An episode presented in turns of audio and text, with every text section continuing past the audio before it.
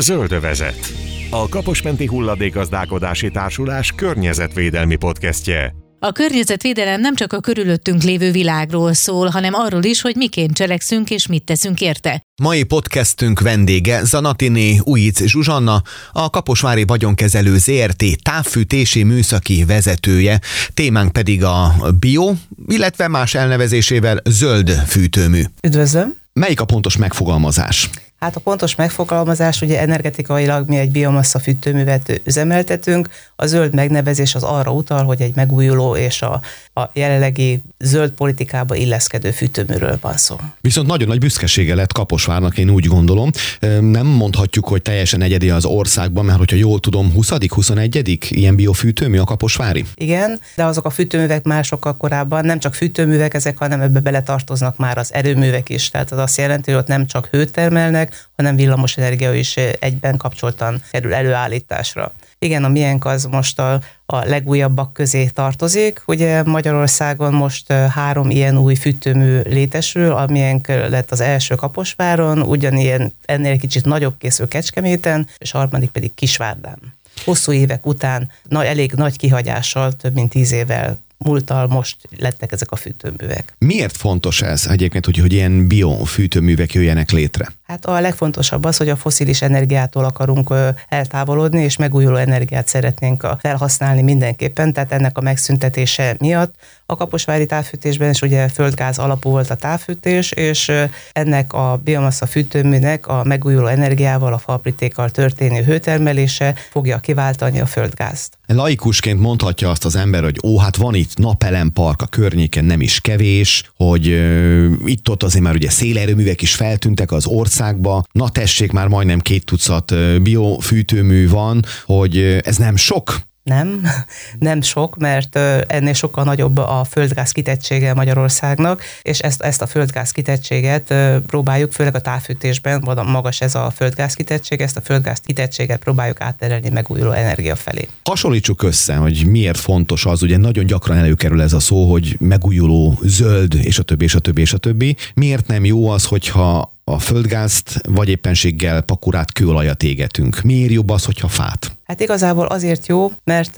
a, ezekkel a foszilis energiákkal terheljük a légkört a kibocsátásnál, tehát a széndiokszid és az üvegházhatású gázok miatt, míg a megújuló energia ilyen terhelést nem, plusz terhelést nem okoz a légkörnek, mert a biomasszánál nálunk, tehát maradjunk a falpríték tüzelésnél, ugyanannyi széndiokszid szabadul fel, mint amennyit az élete során megkötött. Tehát ezért is mondhatjuk azt, hogy ő nem terheli pluszban a légkört. Míg ezek a foszilis energiák, amik a föld alatt vannak mondjuk, azoknak az elég égetése során pedig egy plusz terhelés jelentkezik a légkörben. Adnék egy kis gyors magyarázatot a kedves laikus hallgatóknak, hogy egy növény, egy fa, míg él az életébe, addig a tápanyagokon túl ugye a levegőből széndiokszidot vesz fel, és a fotoszintézis során ugye ezt építi be a saját szerkezetébe, miközben oxigén szabadul fel. És attól megújuló, hogy ő már előre lekötötte azt, amit az égetés során tulajdonképpen visszalakítunk és felszabadítunk. Tehát tulajdonképpen itt nem lesz több, csak folyamatos körforgás mozgásban lesz. Ezért fontos, hogy nyilván ne csak elégessük azt a fát, hanem pótoljuk is vissza. Jól, jól gondolkodom? Igen, teljesen jól van.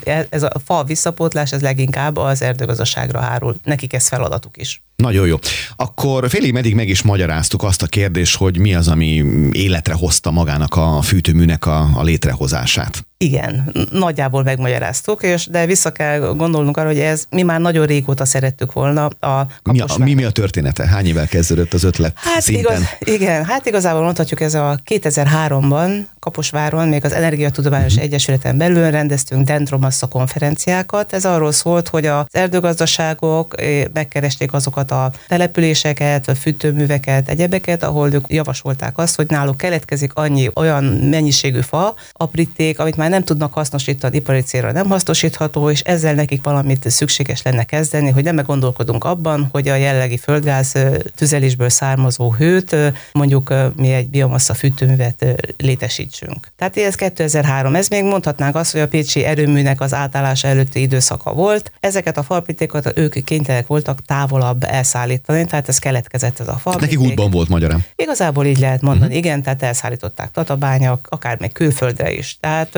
a cél az volt, hogy, ez, hogy nekünk a földgáz mellett pluszba még egy biztonságként egy másik alapanyag is a főtermelésbe bekerülne, és ez lehetne ez a falpritték. Tehát innen indult a dolog. Itt megint közbevetnék, hogy ez azért fontos ezt tudni, mert én szerintem, meg a tapasztalatunk is az itt a rádióban, hogy sokan azt gondolják, hogy kivágja a sefag az erdőbe a fát, ledarálja, és azzal fűtenek. Tehát itt nem erről van szó, hanem itt tulajdonképpen egy fa apríték, egy, egy hulladék, egy maradék az, amivel nem tudtak eddig mit kezdeni jóformán. Igen, hát most az erdőgazdálkodás is egy nagyon fegyelmezett rendszerben működik, tehát nekik van, tehát az erdőtörvény előírja, hogy nekik hogy kell gazdálkodniuk az erdőgazdaságban, és amikor ugye kitermelés van, tehát amikor vágás van az erdőben, akkor amit tudnak ipari célra hasznosítani, az, az a fának egy része, a többi része azonban nem tud így hasznosulni, és most ezt a nem hasznosítható részt, tehát a kitermelésnél ott marad, és ugye ezt a részt bedarálják, és ezt tudjuk mi hasznosítani itt a fűtőműben. 2003-nál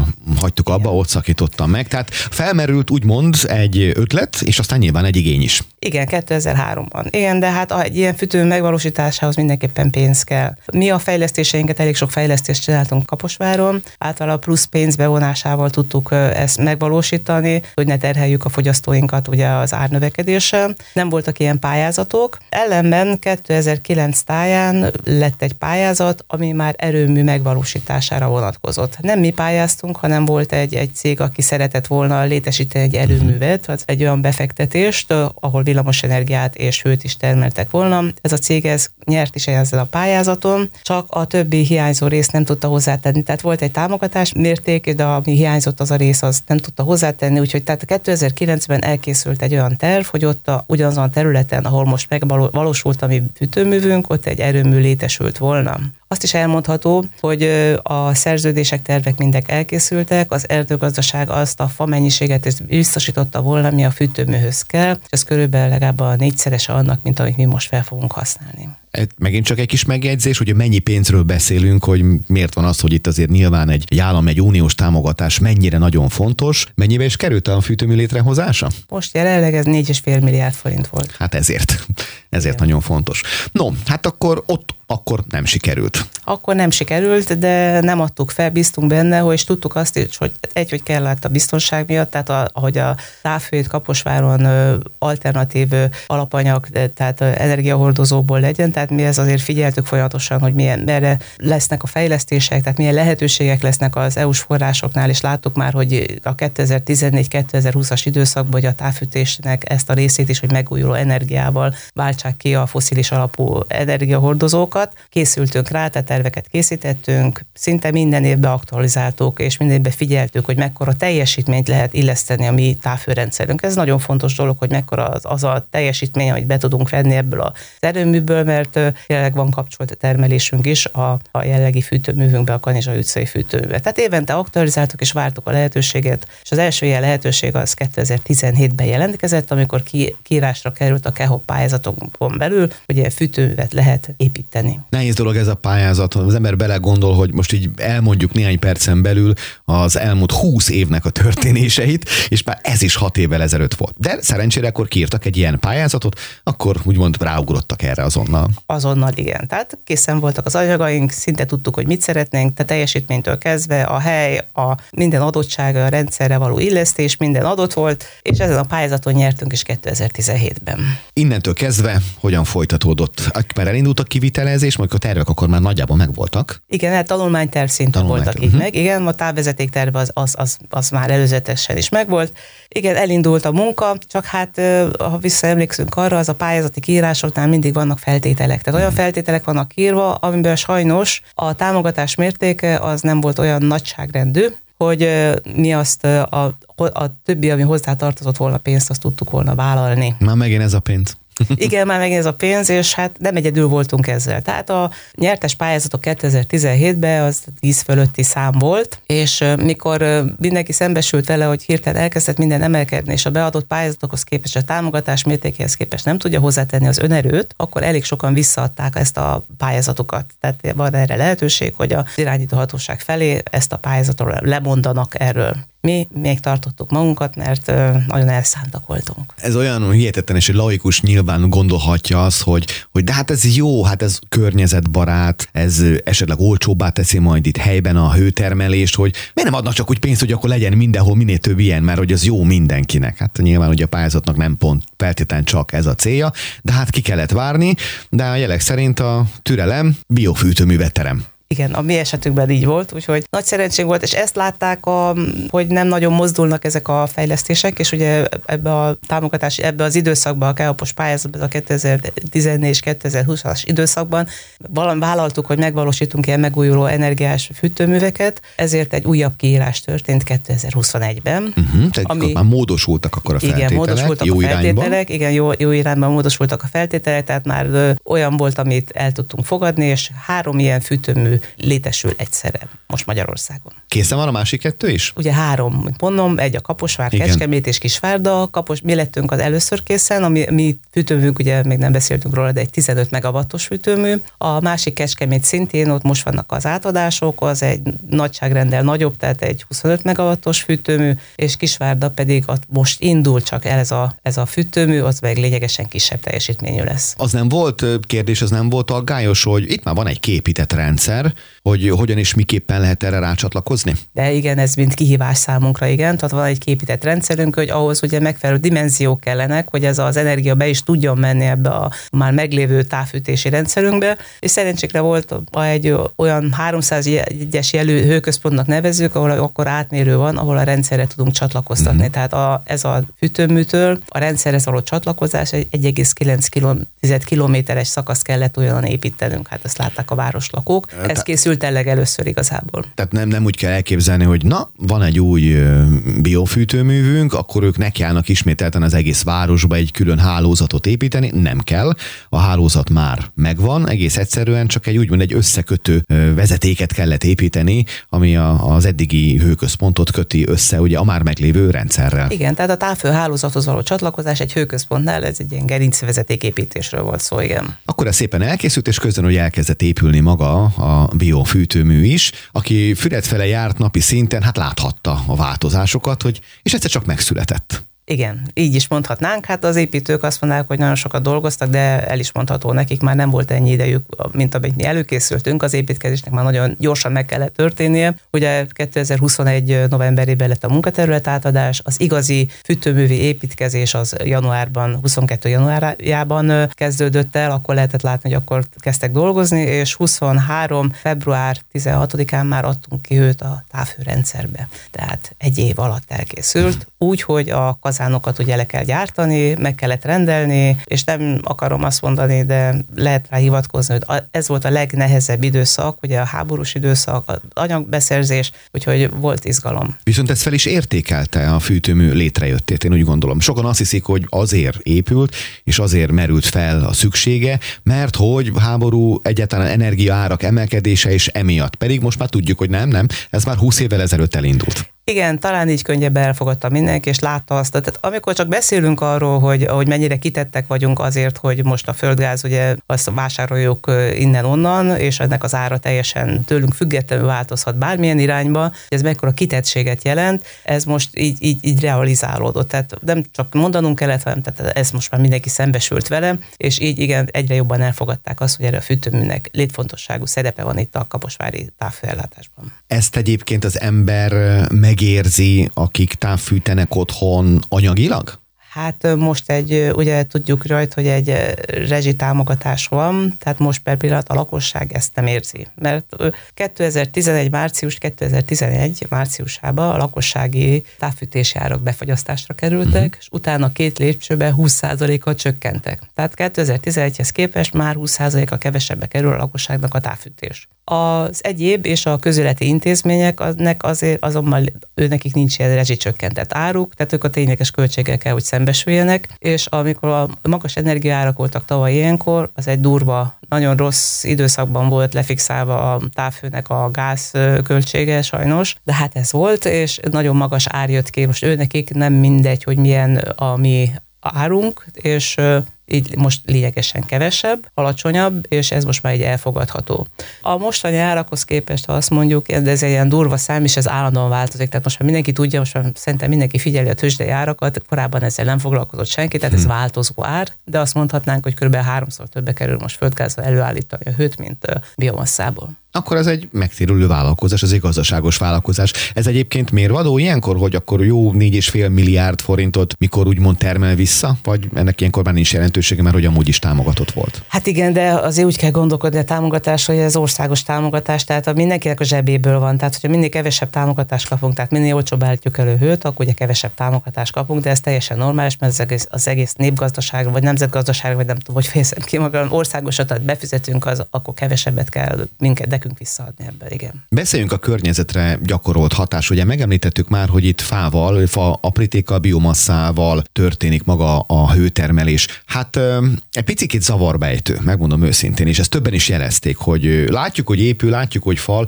látjuk, hogy állnak a falak, látjuk, hogy megjelentek a nagy apríték kupacok, de hogy hát biztos nem működik, mert nem füstöl. Örülök neki. Aki Pécsen járt, annak idején én középiskolás éveimet töltöttem ott, a városképhez tartozott, hogy okádja a füstöt maga az erőmű. Hát azért most már egészen más világ van, én úgy gondolom. Így van. Miért nem füstölünk? Na hát azért attól függ, hogy milyen az időjárás. Tehát ugye pára az lehet látni, tehát ha meleg van, akkor nem nagyon látjuk, ha egyre hidegebb lesz, akkor fogjuk látni. Hát ugyanezt lehet látni a Kanizsa utcai fűtőművekben is, tehát ott is tapasztalják ezt az emberek. De nagyon szigorú környezetvédelmi előírásoknak kellett megfelelni, amire még szigorodtak ezek az előírások, és ennek mindennek megfelel a mi fűtőművünk. Ugye voltak próbamérések, engedélyezési eljárások, tehát nekünk ez minden hivatalosan be van mérve, folyamatos ellenőrzések vannak, és a rendszerünk annyi szűrőt tartalmaz, tehát hogy a kibocsátott füstgázban már nagyon kevés az olyan, olyan, olyan kismértékű a szállópor például, ami ez egy meg a nitrogénoxidok, amik a határérték alatt vannak, ennek a szigorú határérték alatt vannak. Ezek uniós irányelvek, vagy hazai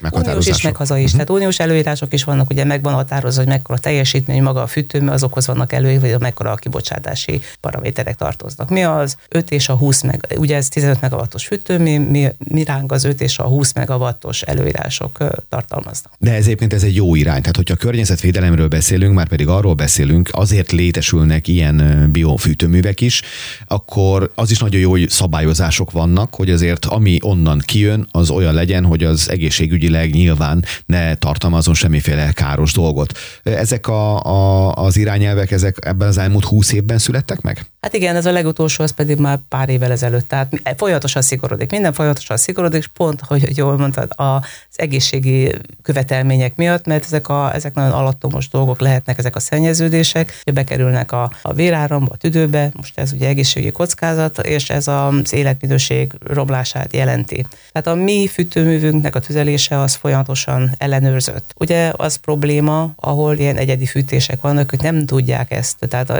fiába szeret valaki legjobban tüzelni, és otthon ő nem fogja tudni ezeket a paramétereket biztosítani, mert nincs hozzá neki olyan technológiája meg. Nagyon sokszor mondtuk már mi is itt a rádióban a katasztrófa védelemmel karöltve, hogy, hogy ha valakinek van kazánja, akár vegyes tüzelésű, az nem azt jelenti, hogy akkor égetek benne most már műanyag flakont is, meg mindent, meg festékes fát, stb. Mert pontosan erről beszélünk, hogy ez szigorúan tilos egy ilyen jellegű cégnek, egy fűtőműnek, ugyanakkor ha a lakosság nem veszi komolyan, hát tulajdonképpen saját magát méregezi vissza. Egy fűtőműnél ez erőse fordulhat. Így van. No, azt tudjuk, hogy faapríték, biomassa az, amit tüzelnek. Tudjuk, hogy 15 megawatt, ugye ez két egységben égetve. Ez, ez, ez mit jelent? Ez mennyi hőt termel? Tehát a 15 megawatt az a... 15 megawattot. Ja, pontosan így van, tehát jól mondják. Tehát két 7,5 megawattos kazánunk van, teljesen egyforma kazánok vannak, és ezek termelik a hőt most a igazából a fűtőnk az a, a téli időszakban fog működni, tehát fűtési időszakban Tehát nem, működik. nem, nem 12 hónapos üzemet terveznek? Nem, nem is így terveztük, ugye, mint mondtam, hogy van nekünk kapcsolt termelésünk is, aminek egy, egyre nagyobb szerepe van országosan. Tehát az országosan a, a kiszabályozás, tehát villamosenergia rendszer kiszabályozása, az a gázmotoros kapcsolt termelésnek nagy szerepe van. Ugye az időjárás függő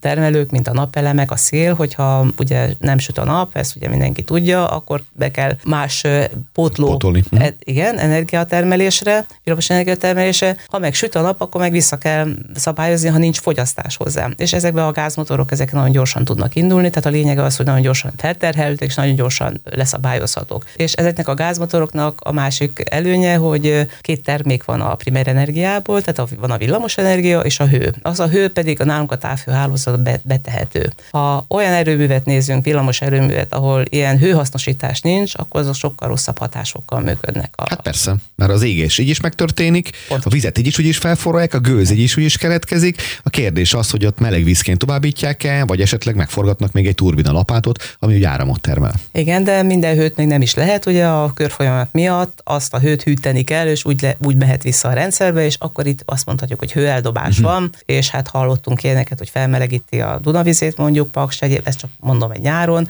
tehát valami kényszerhűtést kell mindenképp csinálni. Itt nálunk ebben az esetben, tehát ezeknek kapcsolat a gázmotorok esetében, ez a hő pedig be, be tud kerülni a távfőrendszerbe. És Igen. Ott Nem kell a kaposnak lehűteni, mint az atomerőművet a Dunának, Igen. mert a hőt elvezetik, és azt élvezhetjük a radiátorokban, Igen. a távfűtéses házakban. Tehát ezért nyáron ez, ez, a, ez a hő ez megtermelődik, ráadásul olyan, olyan teljesítmény van a két gázmotoros erőműnél, hogy tele mennyiség is elég, hogyha véletlenül nem működik, mint tehát az bőven, ki, bőven elég a nyári időszakra. Köszönjük a figyelmüket, ez volt volt a Zöldövezet környezetvédelmi podcast. Ha tetszett, hallgassák meg további epizódjainkat is. Györfi Bettát és Keszthelyi Tibort hallották. Zöldövezet. A Kaposmenti Hulladékazdálkodási Társulás környezetvédelmi podcastje. Széchenyi 2020 készült Magyarország kormánya megbízásából az Európai Unió támogatásával.